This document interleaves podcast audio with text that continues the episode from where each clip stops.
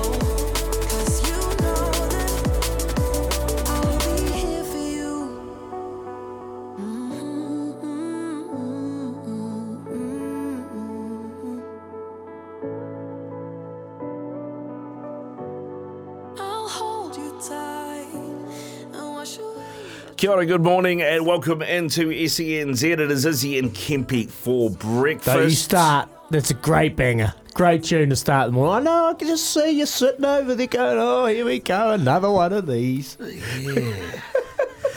G'day, Kempi. How are you, bro? Yeah, Nick Dog. I'll tell you what, I was enjoying that too. Like looking out the window here on the Moana, and it's absolutely stunning up here in Canberra. Yeah, it must be nice. Morning. Yeah, mate, there are songs on Moana that are better than that one. Carry on, sorry. Yeah. Oh, what a banger that is, Rob. Good start to the day too, Rob. Don't you let Rick Dog get into your ears this morning, mate, and start putting on some heavy, I think they call it heavy blues rock, and it, Rick, that's what you call it?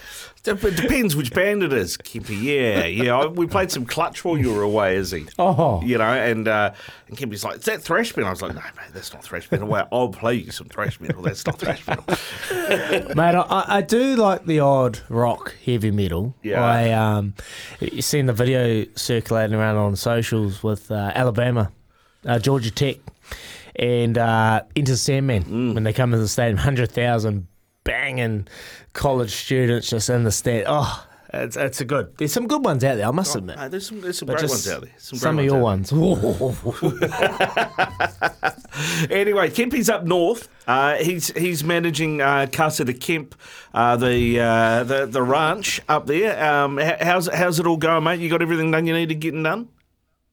Yeah, there's plenty to do between now and I'd say Christmas time. Actually, Rick, I have to come up here and spend a bit more time as the grounds start to dry up. We've had some rain. I've got to say that, you know, like all over the country, we've had some rain, and I don't know about you guys, got a bit excited because on Saturday I heard that there's a bit of a drought coming and a bit of a warm summer coming.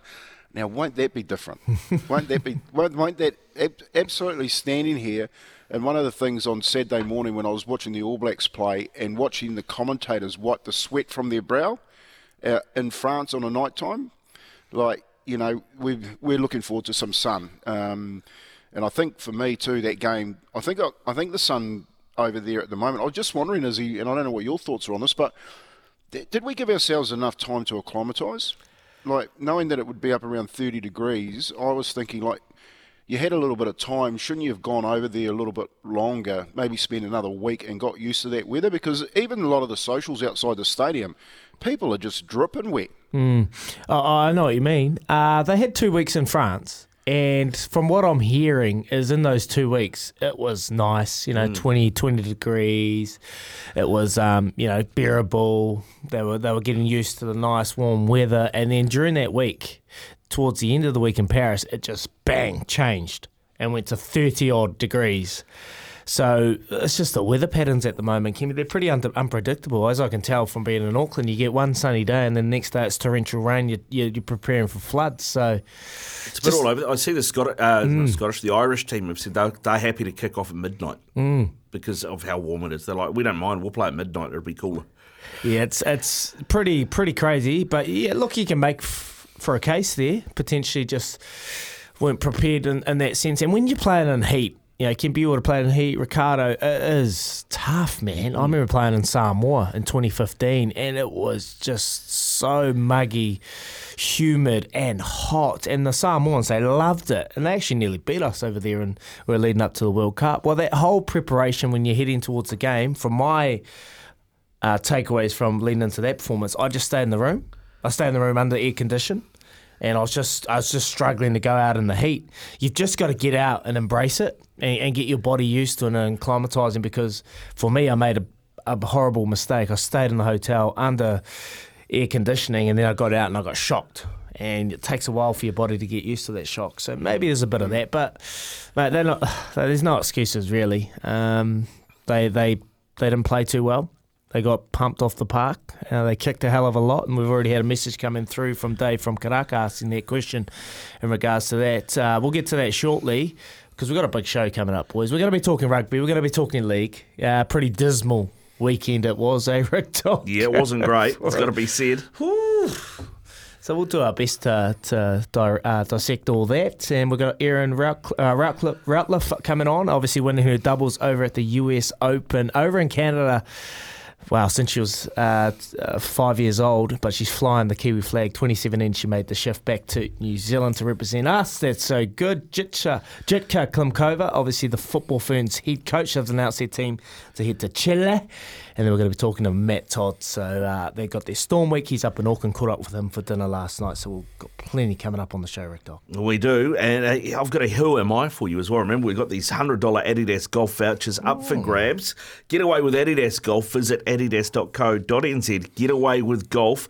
T's and C's apply. Here is clue one. I am one of three pro tennis playing brothers. I am one of three pro tennis playing brothers. That is clue one. 8833. If you think you know who that is, $100 Adidas gift voucher could be yours. Are you guys ready? Ooh. You guys ready? Yes, I'm ready. One, fight. Yes, triple threat, the three big questions of the day. We didn't have a show yesterday, so let's have a look at this. The ABs. They've got three very, very winnable games to sort themselves out before a quarterfinal. Will they get past the quarterfinals, Izzy? Yes. They'll get to the quarterfinals. Will they get past the quarterfinals? Look, it's a hard road. It's a hard road. They've got to focus on this week, and the next week, and then the following week. This week they're taking on Namibia. We're potentially going to see some changes, or we might see a fully fit All Blacks side that's going to go out there. Look, I'm going to be completely honest here. I hate to say it, but I was like a little bit apprehensive about Italy. Mm. You know, like Italy aren't the easy beats that they once were. They've got a squad that has, you know, won a couple of games in the Six Nations. They always got pumped every single week. Now they're competing. If they get their backs up, they could potentially push it. Well, I can't see them beating the All Blacks, but I can see it be a pretty solid match. They make the quarters. They're probably going to take on South Africa. And I think it's going to be rather difficult to beat South Africa right now. Yeah. Right now. From what I saw on the weekend, and this question from Dave about the pressure, you know, how do you adjust and adapt to the game plan when things aren't working? It's easy for us to say it, but when you're out there in the heat of the moment, she's difficult. They'll take a lot away from that. They just kick too much, Kempi. But my heart says yes, my head says no. Kempi? Yeah, look, watching that game on the weekend and listening to the commentators talking about, you know, the French, they're getting tired and we're getting on top of them. I don't know what game they were watching, but I don't think at any stage were they getting on top of France. And I actually thought that France didn't actually get out of second gear. You know, a little bit like the Warriors on Saturday night, Penrith didn't get out of second gear. And just giving them back the football and staying, I don't know. The errors for me around the All Blacks, no, they go to the quarterfinals and they probably play South Africa, like Izzy said. They've got to get the fundamentals right. You know, if they're going to compete against South Africa, Ireland or France again, they're going to have to get the fundamentals right, because you just can't keep kicking the ball away but turning the ball over and giving penalties. Mm. And the other part of that for me, Izzy, and big, interesting to get your thoughts on this, but the refereeing. Like, if you look at the refereeing across the World Cup at the moment, we we're going to get absolutely slaughtered by the Northern referees penalty-wise. Mm.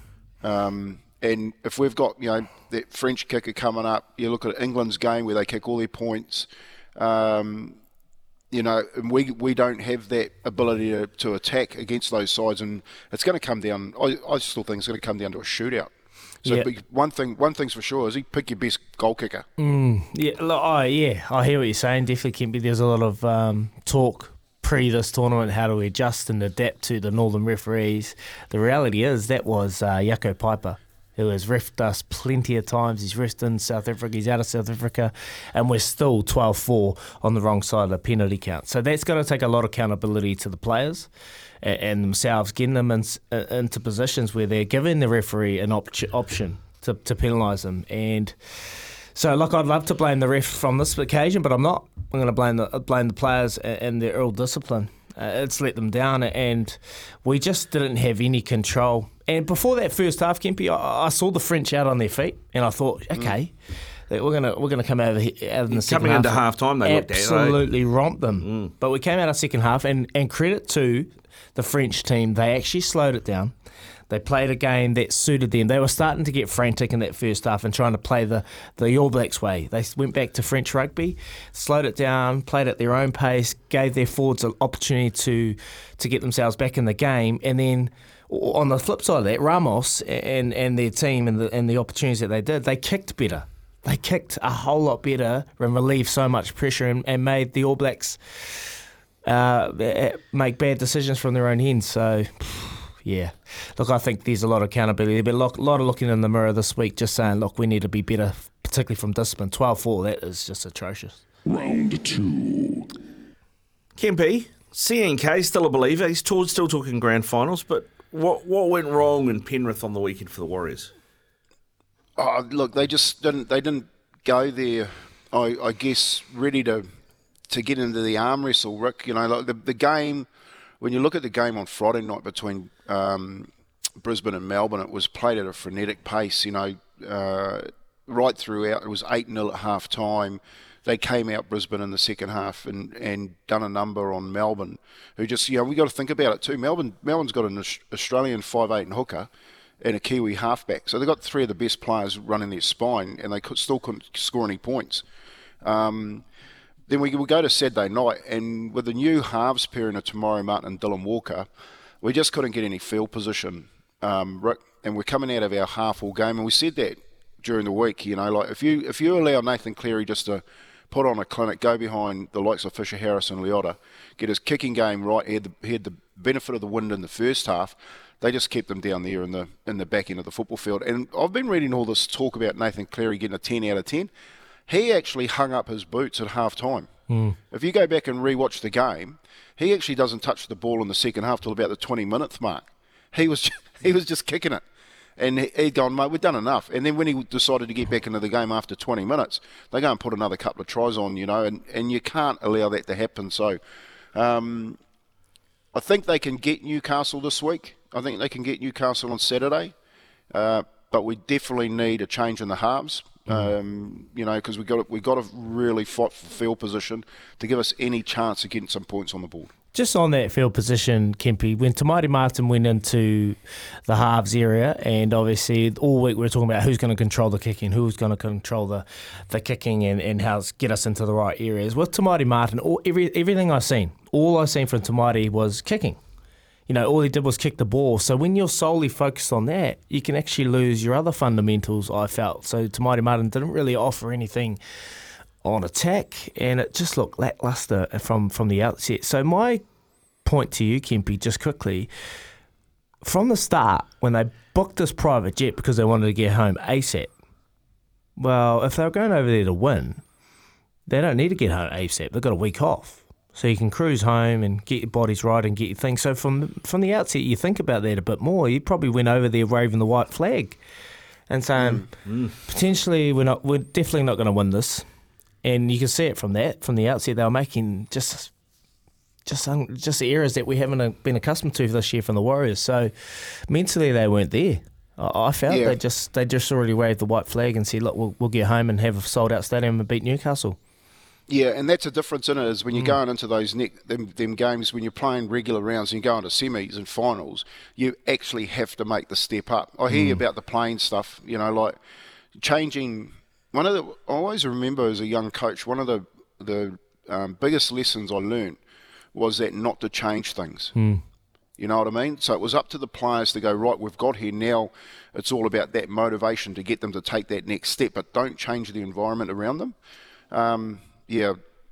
Look, hurry up and get home. You need to recover. They get an extra day up their sleeves from Newcastle. But Caelan Ponga and Newcastle, the way that they did what Cronulla couldn't do on Saturday night, they toughed it out and they got that win in the end against a Canberra side that was pretty desperate. So, mate, it's going to be a good game. I think we can still get them. Penrith and the Broncos. If we're going to that game against the Broncos, we need to be a hell of a lot better than we were against Penrith. Just on that, Kempy, like, I can't see anyone beating Penrith or the Broncos. They're on another level. That's our grand final, isn't it? Oh.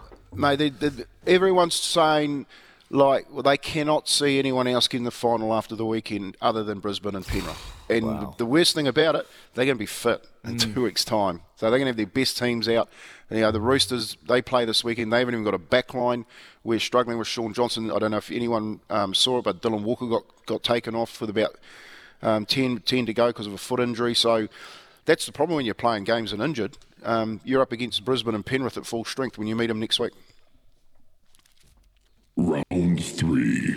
Champions can define themselves with how they carry themselves after a loss. Now, Israel Adesanya hugging Sean Strickland, holding his hand up, calling him the champ before the decision was even made. For you guys, what does that say about him, and will he get his belt back, Izzy?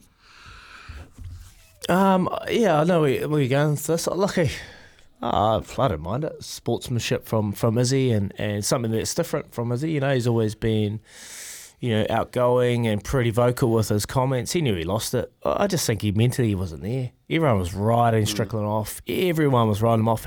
I just had this little, you know, when you're the hunted and you're not the hunter, man, it's a different mindset. If you're just not there by 5%, you could just, just go through the motions throughout that performance. And when he got dropped, mate, I was like, holy, Izzy isn't here. So Sean Strickland, mate, he went in with the plan. Everyone read him off, worked hard. He had that Philly boxing kind of style, and he was really tight with his game. And when it counted, he stepped up. So from Izzy's point of view, I think he can come back and fight again because his back's against the wall and everyone's throwing doubt out there. And when people are doing that, it's easy to come back and perform. But when you're constantly... Daniel Cormier put up a tweet of all the UFCs he's headlined. I think it was like a full page, like 20-odd UFC headlines. He's tired, the old champ, so I can see him coming back. Kempy? Yeah. Look, the biggest upset in history, Rick Dog, when you look at it, and it was up against the guy, Strickland, who had nothing to lose and went in there and said, well, I'm going to have a fight. And we got told on Friday about his style is to stand there and throw punches. And Izzy's right. Israel Adesanya, mentally just, I think what he thought was he's just going to go in there and box and do his own normal thing and win this fight. And he got caught. He got absolutely caught. And you're looking at him going, mate, you haven't prepared for this fight. You've got someone who doesn't want to lose, which is the worst person you can come up against, who's got nothing to lose, and of course you've got everything to lose. And I think that's the case with Israel Adesanya. He's lost everything, mate, and he needs to really knuckle down. It's one of those stories, those fighting stories, where the preparation and the mentality to get your mind in the right space just never happened. And then Sean Strickland come out there and absolutely nailed him, mate, and good on him. Good on, because this isn't an upset. This is the biggest. I'm waiting to see everyone's chits that backed Izzy, you know, hands down to get 220,000 one punter put on him to win, to make 30,000. Unbelievable! They would have got cleaned out. The TAB be the happiest people in the world on that one, because they would have got rivered on Izzy. Honestly, Paul Maui'd be getting a pay rise after the All Blacks, the Warriors, and Izzy Adesanya all losing the same weekend. I mean, well, they had a special for that one, didn't they? I think it was a $9. a $9 bet, that one. If the three of them won, they should have one for the three of them losing. And Legato. Legato riveted me. Oh, yeah. Don't start there. There you go. You're listening to Izzy and Kempe with Breakfast. Thanks to Chemist Warehouse, keeping you healthy this spring. When we come back, Daniel McCarty joins us out of Lyon.